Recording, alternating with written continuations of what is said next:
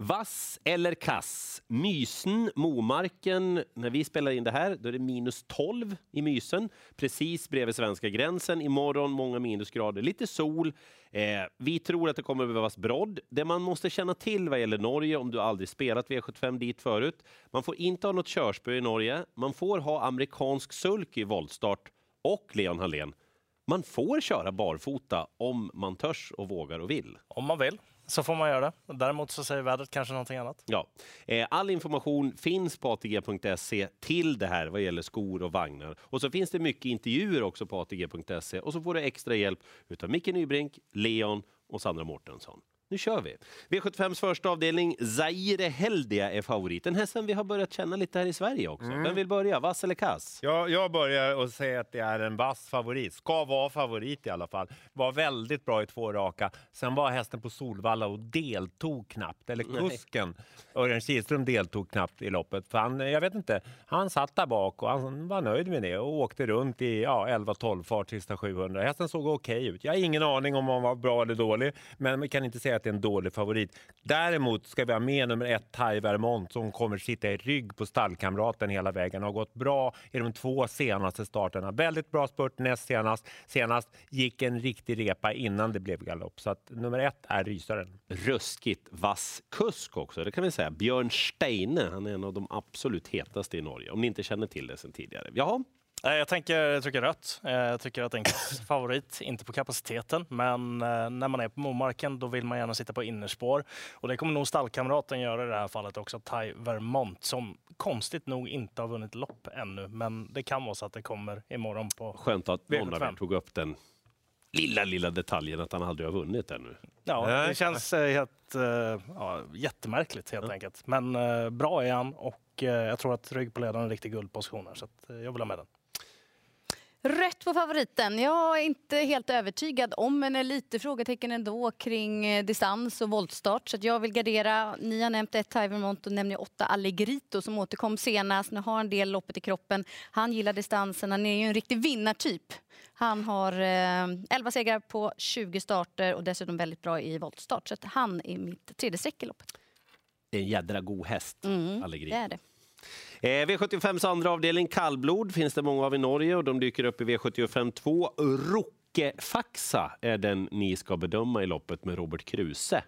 För min del blir det rätt. Hon är fartfylld, hon är bra, men hon är också osäker. Tre galopper har blivit på de fem senaste starterna. Hon blev alldeles för ivrig senast, så att jag vågar inte lita på henne. Jag tycker tre Ramstadstjärnen är den som är mest spännande. Det är en comeback nu, men rapporterna är riktigt bra. Har ju gått ett 29,5 jobb, 2100 meter, så att här är det väl förberett. Mm.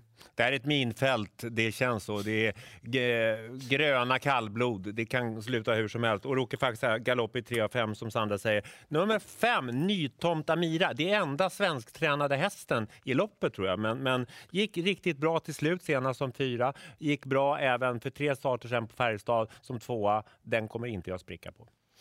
Eh, 15 hästars fält, låg klass, kallblod. Absolut eh, inte något givet för mig att gå på någon stor favorit då. 15 V-set Viking. Eh, tror jag haft en del förkörproblem genom karriären. Jag tror det bara är bra att den inte har startat på ett litet tag nu när den kommer ut. Kraftiga kusk plus med Erik Höjtomt upp den här gången också. Vi säger kort här i V75 2. Ni är säkert jätte jättebra pålästa, men ni slår inte norrmännen i det här loppet. Det, vi får ju mycket information av norrmännen under tävlingsdagen. Det kommer att komma på ATG.se. kan vara värt att lyssna av det kanske. Verkligen. Så man inte bara missar någon i högen där liksom. Nej. Eh, vidare till V75s tredje avdelning. Hästen att bedöma är Daim Brodda med Eirik Höjtomt. Jag kan börja. Eh, grönt tryck för min del. Eh, vilken trevlig häst det där har varit. Eh, fartfylld lovordas alltså, av tränaren. Jag tycker att det är ett lågklassigt lopp. Jag tror att eh, Daim Brodda vinner. Ja, alltså jag håller med Leon helt och hållet. Jag har sett den här med två raka. Det ser ut som en kanonhäst. Man hör Tor Borg säga att det är en av de bättre hästarna han har, han har tränat. Det säger en hel del, för han har ju tränat många väldigt bra hästar genom åren. Eh, Bakspårshästen där, num nummer nio, eh, Frode Hamre, nu kommer jag inte ihåg vad den heter ens. Princess Filippa. Ja, jag tror inte den är lika bra som Daim Brodda ens, så att, given spik. Vass, vass. Och vass i mina ögon också, Daimbrada. Men däremot ingen spik. Jag kommer vilja gardera och då vill jag lyfta fram nummer tre, Mr Madrid som eh, har haft lite bakspår. Nu är det bra läge, kan öppna och eh, skulle kunna vara riktigt i ordning där när man har pausat och kommer ut direkt på V75. Det blev en vass favorit på Daim Brodda och jag tror jag vet vartåt det lutar i nästa avdelning. När världens bästa kallblod startar. Är det, mig, är det mig du frågar nu? Ja. Du vet att jag kommer säga vass, för det gör jag på Stumne 4. Jag tycker att han är jättebra. Ja, det är 1600 och tillägg, men det är ändå Momarken. Och det är ganska långt till mål in på upploppet, så att eh, han vinner. Eh, blir rött för min del. Han får förvisso ha jänkarvagn nu då, i den norska voltstarten. fick han inte ha senast i Sverige. Men det är 1600 meter och det är ändå ett gäng hästar på startfållan här.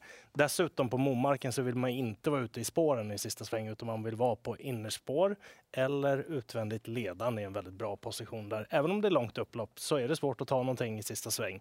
Så att eh, dels två björnbork och även Nummer nu ska vi se, fyra, King i svarten, känns givna. Fartfyllda kallblod som står där framme. Klart att det är lite negativt på King i svarten om det blir skor runt om, men de två ska jag med. Vass, kass. Vass. Jag har blivit helt eh, bländad av intrycket på Stumne 4 när Olle Johan Öster uttalar sig nu att han är i sin livsform. Han var så bubblig efter den eh, insatsen senast. Olle Johan Öster vet också hur man kör på Momarken och han har häst för att lägga upp taktiken därefter. Jag tror att han är bäst till slut. Vass favorit när vi går till avdelning 5. Rogue Tile favorit eh, tillsammans med Eirik Höjtomt från spår 11. Kass Ja, Leon favorit. Ja. Eh, det är klart att den har bra kapacitet, men det är ändå ett spår 11. Och så finns det en häst till där bak som jag inte tror är så himla mycket sämre än Rouge Tile eller Rogue Tile. Jag vet inte vilket av det det ska vara. Men eh, 12 Eminent Slide. Konstigt, konstigt Ja, jag upplägg. visste det, fasen också. Ja, men jättekonstigt upplägg Ja, i den senaste starten. Har ändå mycket pengar att köra om man väljer att sitta kvar. Varför Hästen gjorde de det? Ingen aning. Eh, kraftigt kuskplus här med Björn Steinup som är en av de mer lovande norska kuskarna. Eh, så att den tycker jag är jättespännande. Han är väl Norges Magnus A. Djuse?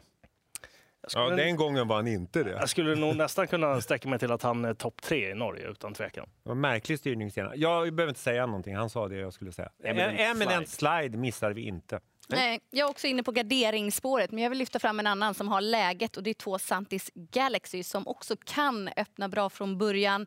Optimistiska är de, rapporterna från stallet och just den här fina formen, gjorde jobbet själv utvändigt om ledaren, kommer vara med i främre träffen. Eh, och jag tror att hon gör upp om segern. Kass favorit i V75 sjätte avdelningen. Eirik Höjtomt igen i favoritposition. Eh, Vi bedömer i avdelning 6, dagens dubbel 1, nummer 1, Genteltron.